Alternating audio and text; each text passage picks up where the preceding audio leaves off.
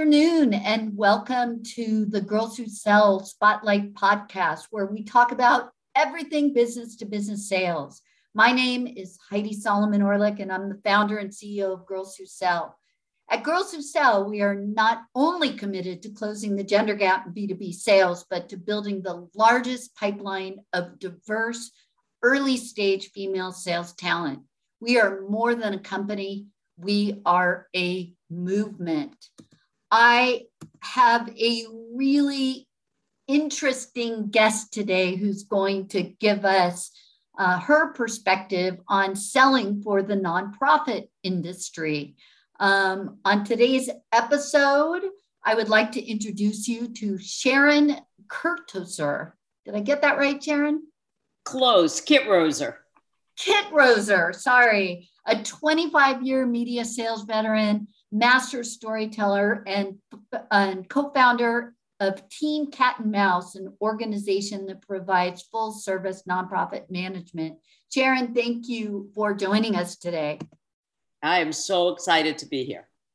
All right, so let's get started. Talk to me about your journey in sales because I know that I know that you started as a media sales rep. So real interesting going from that into nonprofit consulting. So uh, maybe you can tell us a little bit about your journey.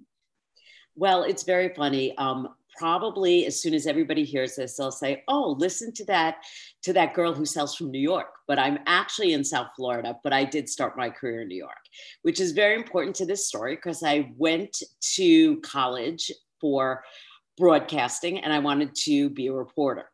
Unfortunately, every time I walked into a television station or radio station, they'd quickly send me to the sales manager. and um, my mother also pointed out that the one job I got offered on air, I would be the first person in our family to get food stamps because it paid so low.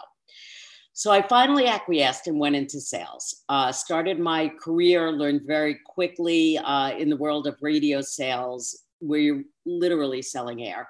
It was not a business where they train you. It was a business where I got a cassette tape. Yes, I am that old, and got to go out on sales calls with their top salesperson who every time he got an order would get an ice cream cone and he was a big guy so i assumed he was super successful that was it um, I made it there a very short time. The management was not into teaching or coaching, just into telling you you had done something wrong shortly after you tried something that you thought was very smart.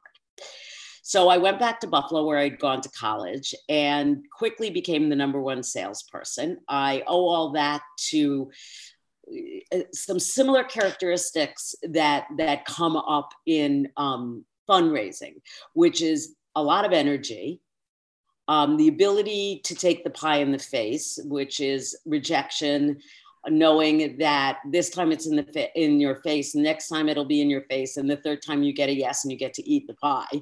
So um, I was those things were sort of in, innate in me. I came from a family of salespeople who were probably my best training and I went from Buffalo. I moved up through the management ranks, worked in New York at CBS, worked in Florida at CBS, and spent my longest amount of time with the Walt Disney Company running 50 radio Disney stations, which is only a great story because you get to say, my old boss was Mickey Mouse, because we all say.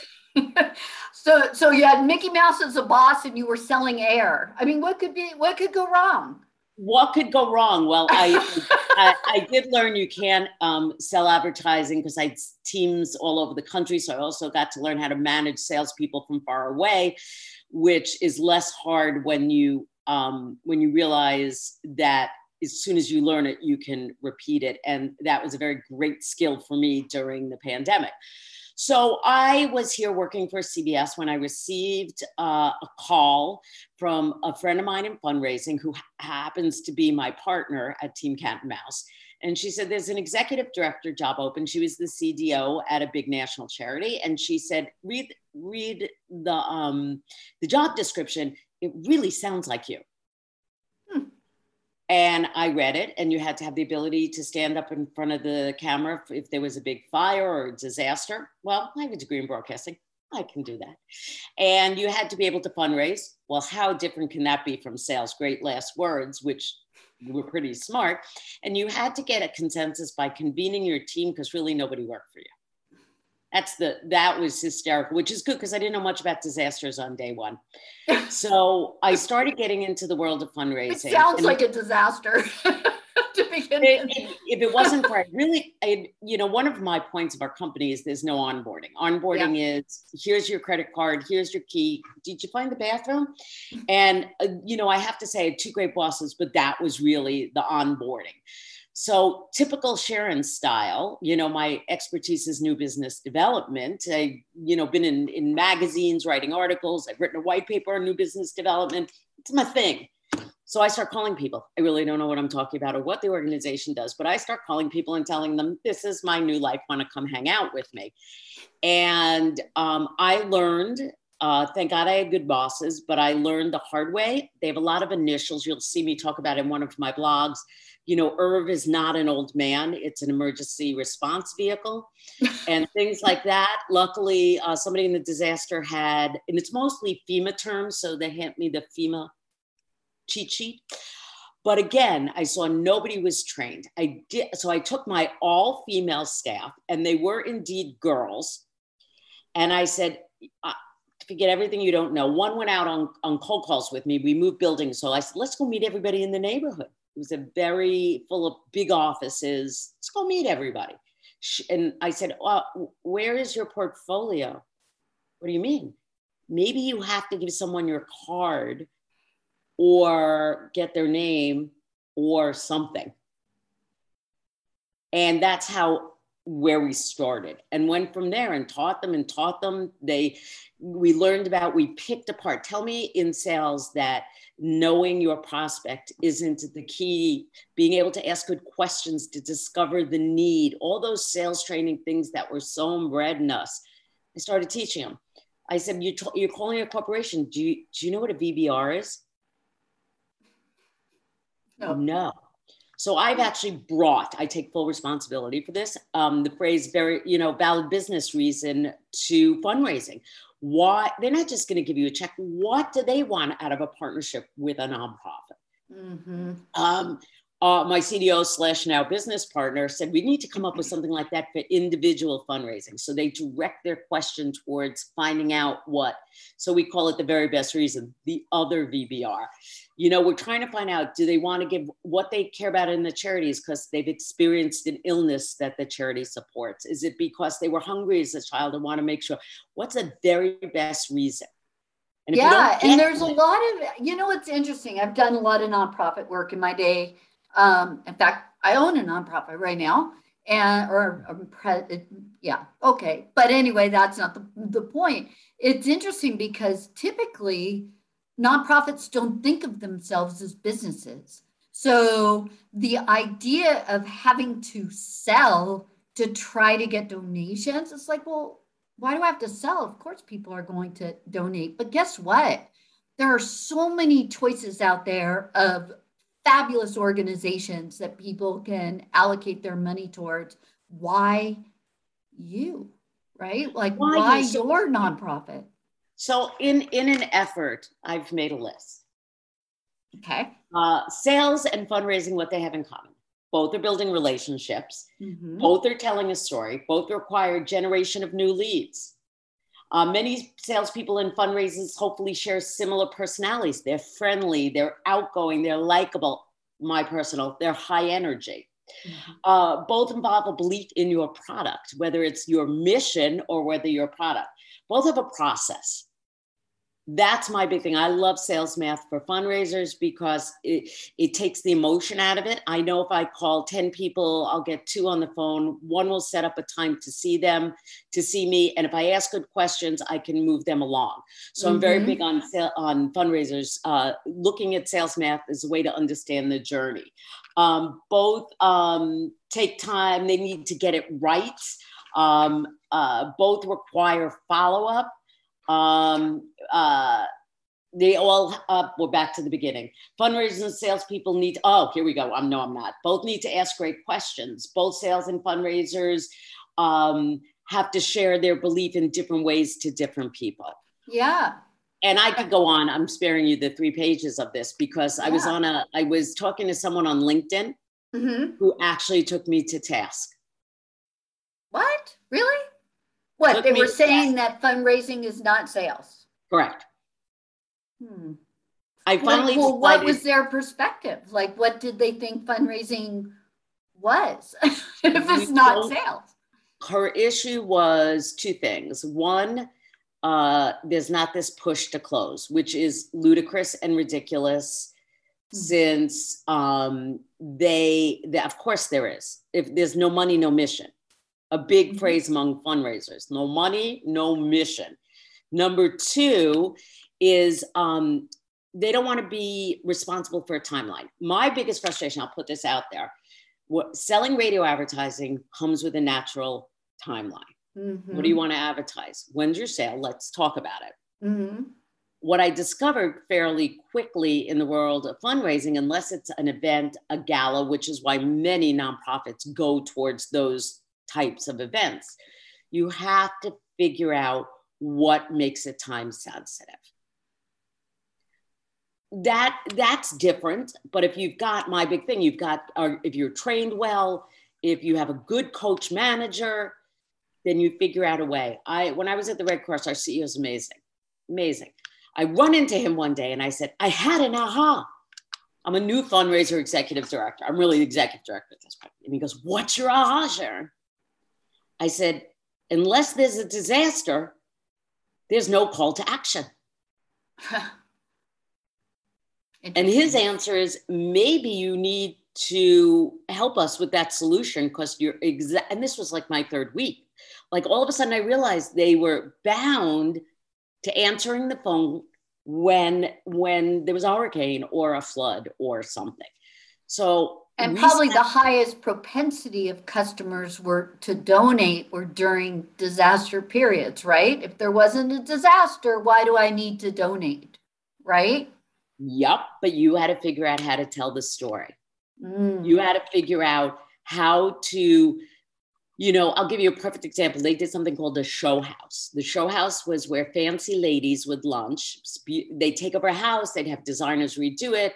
People would pay to tour the show house. They had never had sponsors. Oh, why don't we have sponsors? You're going in front of 35 to 64 year old women for four straight weeks I you know I know it isn't advertising, but geez, that's a kind of interesting group of upscale women who could have nothing better to do than go tour somebody else's house. We ended up offering a multi-location ladies wear store. Fabulous owner met right with the owner. I said, "Why don't you take over the closet? Hmm. Why don't you fill the closet like someone really lives there? Don't you know?" And she gave us ten thousand dollars very quickly. It was an easy yes. She goes, and I don't expect to make any sales. I really believe in what you do. Great. Well, the show house was down the block from a store. People would go in and say, I'd like the black shirt from the show house closet. I'd like this. She said it was so hmm. delightfully unexpected because we asked, what's the valid business reason? How can we integrate you into the story that we're telling at the show house? You know, sales is all about asking questions. Last thought, let's talk about women, girls who sell. Um, the high amount of women in high amount of fundraisers are women because you're selling something emotional. And it really isn't i didn't just say women are emotional and men aren't. I did not say that. Women know how to tell an emotional story better. Mm-hmm. and men can be trained. Men can be trained. You have to tell the story and, and find the part that makes the donor's eyes glisten, which comes from the part that makes your eyes glisten. Mm-hmm, mm-hmm. Yeah, I can see that. I mean, there there is a much higher percentage of women in the nonprofit sector, just in general, right? But that makes sense. And and do you think that it has to do also not only because we can sell emotion or empathize, right, with the situation, which makes us perhaps makes us better sellers, um, but it's also because we're then selling something that we truly believe in? Um, Is there that connection, right? Like if I were to sell for a nonprofit, and there's some that I'm incredibly passionate about, obviously, um, you know, for me, selling for that particular nonprofit is about believing in the mission of that nonprofit. You, you understand what I'm saying? I'm, I'm sort of connecting the dots. And, and when when it's a mission oriented sale or something that a woman truly believes in, they tend to exponentially outperform men. Well, you know, I, am going to take it back to my radio career for a minute. My very, very, very first job was with a format called Music of Your Life. Okay. It was um, World War II, uh, uh, golden age of radio stuff. I had never heard any of it. I was 23 years old. I don't believe in it. I didn't even in this, you know, why we talk, you know, if you do the math, the people have to be 900 years old. and that's where I learned it don't need it doesn't need to be my favorite music, but I need to understand whose favorite music it is. Mm. The same is true uh, when I went to WABC in New York, it was my father's favorite radio station. Oh my God, I didn't listen to talk radio, but he did. So I could understand that. Fast forward for my time at Gift of Life Marrow Registry. I am blessed to have not had leukemia, not had a marrow transplant, but that empathy you talked about. Very, I started to meet recipients and I started to meet people who never found a match. Mm, that must rip your heart. heart out. It it it it took it had the key to my heart. And when I started there, the the person who uh, who started the um, the charity had a transplant. I didn't need. I just needed to back to asking good questions. Ask Jay what I needed to understand, and then I saw a donor meet a recipient. And the only thing I need to understand is I needed to see more. I called it my work crack. Seeing people who could have died but for the generosity of a stranger I didn't start feeling it in my heart. I started understanding the mission in my head. So I think that some of it, I also think the wage gap in nonprofit, I could be making, of course, more money if I had stayed in for profit. Mm-hmm. But I've always been the person who wanted to use my skills to make a difference. I didn't want it to say sold airtime on my tombstone and I want, and now I feel like I'm on such a mission to teach sales skills to fundraisers so they're successful. The normal fundraiser stays 18 months. It's ridiculous. I want them to be good and successful and, and fund these missions. The world's a crazy place right now. You know, I've had, um, we work with a couple of food banks, and I have to tell you, people who used to have good jobs and support their family are waiting online to get food. Yeah. Yeah, it's, it's it's it's a crazy it's a crazy time and and it must be difficult or I mean I guess I'll more than make a statement ask a question. What has the impact been in the nonprofit industry around fundraising due to the pandemic? Because um, not only have a lot of people lost their jobs, right? And of course, that has impacted women more than men. I mean, women you know, have had to leave the workforce in droves, right? Um, but, you know, I don't know that individuals have this, because of the uncertainty, have the same amount of, um, you know, money to donate. Uh, so, so how have you overcome that in terms, you know, from a sales perspective in, in overcoming some of the tragedy, you know, that's that's come about? It's you know, such an you, that question you had is why we started Team Cat and Mouse. Because there are a lot of charities, you know them all, mm-hmm. who do races and walks and galas. They all got shut down like a faucet. Both, none of them for almost two years. And those who could not pivot went away or Yeah. suffered and laid people off. Every good salesperson knows. I could tell you in radio, you could get great ratings or you could get terrible ratings. You could have, when I was at Disney, you could have a Disney star do something stupid. That happened more than I want to talk about in Hannah Montana. And, you know, so you have to be able to pivot. Mhm. Um, that is what drove me crazy. In the first days of lockdown, I called my boss and I said, okay, I think we need, you know, I'm all about new business. I think the first thing we need to do is check out with our old donors and partners in the corporate world to see how we could hold hands during this.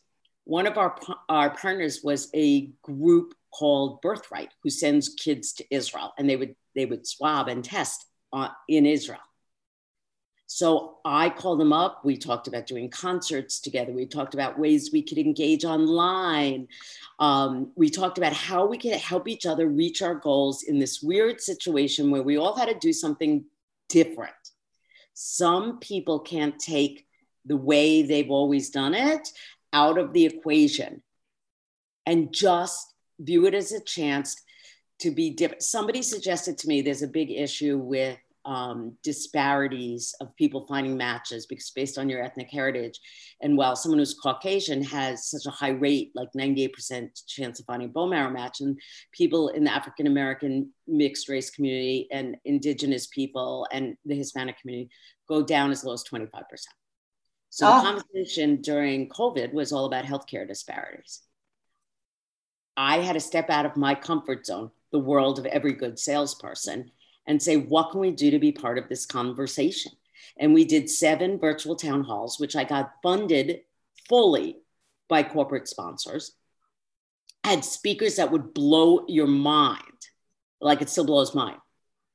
Because I said, what can we? I actually stopped down, which is not a characteristic of most good salespeople. They just keep going. I stopped down a minute and I said, you know, and I tell everyone if I could give young salespeople the best advice from someone who's not so young, and my daughter is a young woman in sales. So I tell her this what do you, you ask yourself every day, what can I do better and different? right. What times, what do the conditions require during these times? And sit down and I, uh, one of my coworkers when I worked in national radio used to say, me and the mouse in my pocket had a conversation. And I decided we need to look at it in a different way. And don't be afraid. Don't hold on to the way I've always done it. Um, you know, I, I, I tell the young woman who is my daughter all the time ask good questions, be willing to look at it in a different side. You know, what's the valid business reason? What's the logical reason? And how can we do our very best and be able to, you know, I always say you build your business, you find your base, you build your base, then another level, then another level. And while these are, you know, because 80% of your business comes from 20% of your people, so you better consistently make new friends. Yeah. Yeah. So what's the, I'm curious, what's the story behind the name of your company? Uh, I appreciate you asking that because so far, out of all the people we've spoken to, only one has figured it out the former mayor of West Palm Beach, who is, is a board chair at one of the, our clients. And so my last name is Kitroser, my partner, Amy Mauser.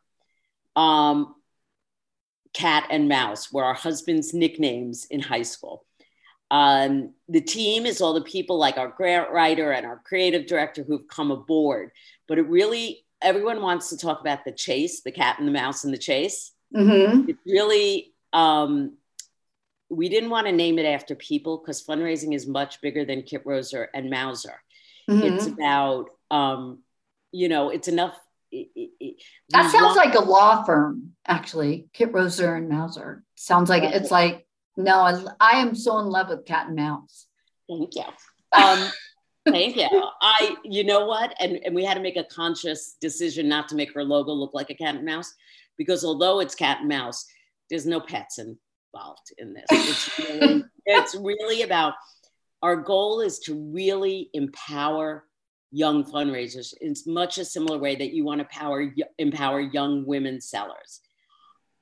I wish nothing, I mean, when my daughter, with her advertising degree, first started at a big tech company and now is with a startup platform that's amazing. And you know what? Good salespeople, it's the job that you will, you more than anybody will always have a job. Women in in sales will will always have a job. Salespeople, everybody who saves the company money or makes the company money will always have a job. It's a very secure career choice. Yeah, and I, you know, we work with high school and college aged uh, students primarily. So it seems like, um, uh, you know, fundraising would be a great uh, early stage entry level job. Would you agree? I mean, would, only you... if you've got someone that can train you.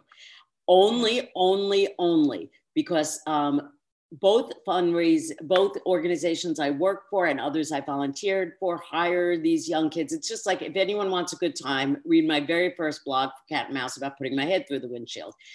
If if not they will leave running and screaming. You know i've i've put together ideas of doing a boot camp mm-hmm. with my partners um, for small nonprofits. I think one step will be young at some point young fundraisers uh, I have to say the big tech, tech company trained my daughter really, really, really well. And um, smaller companies don't have time. So if you want to be good, source it out, ask people. Uh, salespeople love teaching other people. I, it's not that to circle right back around. I do not get an ice cream cone every time I've closed a new account. I, I don't. I'll have to send you some ice cream. Um, you know, yeah, you are near closer to Ben and Jerry than I am. I, I we are, we are. That that is true. Um, but that, yeah, I mean, I think that that's interesting. I think a boot camp for um, for fundraisers because you know, with the fundraising that I've done or the nonprofits that I've been in, involved with, it's I think one of the least favorite things. In fact, we just had our board meeting this morning and um, we were talking about putting committees together for you know certain areas of the business and um, more people were willing to, to volunteer for the budget committee than the fundraising committee. And I was like, no, I mean, I'm not necessarily at this point asking you to go out and do some hardcore fundraising. Let's just build the strategy around it, right? Like, where, which is what you're talking about. I think I probably have to hire you guys to come in and work with us um, on the Girls you know Sell Empowerment Fund. But um, why That's is that? I mean, I think it could, you know, you take sales that already has somewhat of a negative perception, and then you combine it with fundraising, and it's just like, you know, people run the other direction. Why is that? Well, I think a lot of it is they don't like to ask their friends for money. Uh, we're training a board right now, and the nonprofit was saying something about they want you to write their letters. And our theory is sure, we'll write your letters except for the first paragraph. You have to do the intro and why you care about this organization, and we will write the rest for you. I believe in giving a good board, if they're not comfortable, let's discover. And we work with another charity who we train their retrain their board. What are the questions you should ask? When you're pitch, pitching, they're doing a golf tournament. What do you pitch first? Like if they're not in sales, they don't know. You pitch the biggest ones first because they have the longest sales cycle. Mm-hmm. A booth for $250, make a day of calls, you'll sell it out. You know, so you need to pitch the bigger ones. You need to also, something else that we do that I highly recommend for boards is something I get from my advertising side, which is a social media toolkit. Put together the imagery, put together the language, don't let them have to worry about, well, what do I say about, am I allowed to show pictures? There are children involved. Like, you don't want to get into all that. So, we do some really slick social media toolkits. It, it, you know, here's the Instagram messaging, here's the LinkedIn messaging, here are the graphics. Um, we'll send you an update for a golf tournament or whatever it is. But, you know, for the next six months, here's the messaging to use. One out of seven people will need a bone marrow transplant. One out of, and um, I brought that from my marketing life into to, I didn't have to do it at my first job because they had a big national machine. But a second one, as we did a, a Giving Tuesday push. Mm-hmm.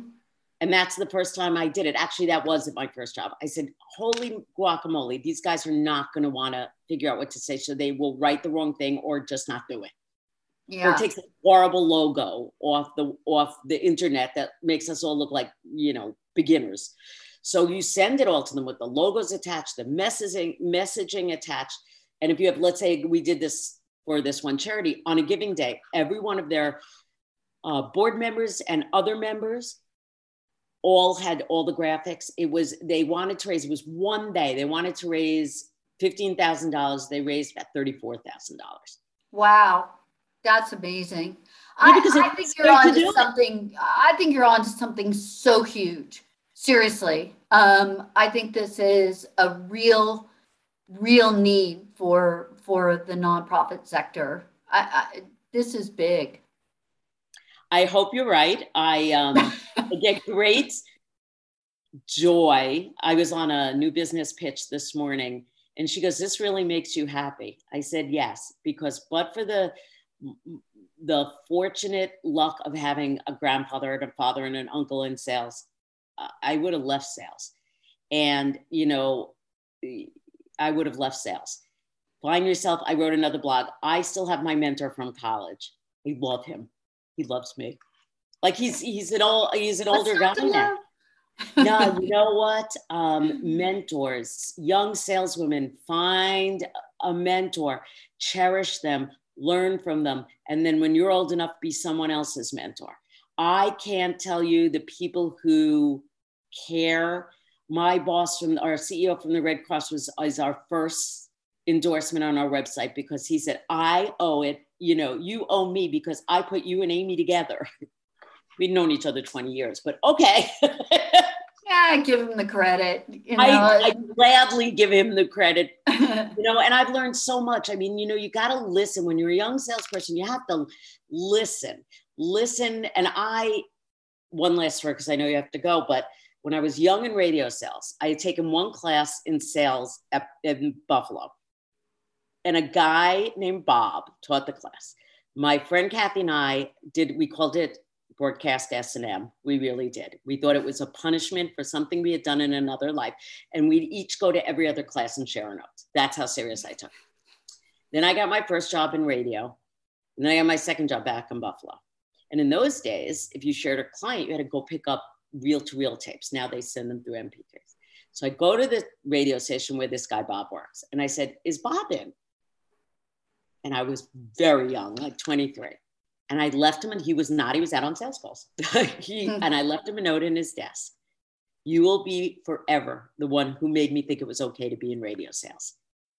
And apparently, I ran into him in networking things after that. I embarrassed the living heck out of him because the the he was he was like a 50 something year old guy at the time and he's like this some cute girl leaving your notes on your desk and he got teased for a very long time but find your mentors thank your mentors, appreciate the love and kindness and the and the, the belief they have in you.